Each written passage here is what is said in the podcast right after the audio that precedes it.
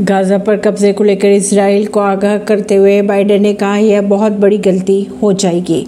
अमेरिकी राष्ट्रपति Joe Biden ने इसराइल को आगाह करते हुए कहा कि गाजा पर फिर से कब्जा करना बड़ी गलती साबित हो सकती है, उन्होंने एक इंटरव्यू में ये भी कहा कि गाजा में जो हुआ, मुझे लगता है कि हमास और हमास के चरमपंथी तत्व फिलिस्तीन के सभी लोगों का प्रतिनिधित्व नहीं करते। हालाँकि उन्होंने आगे ये भी कहा बंदियों का सफ़ाई करना भी ज़रूरी है।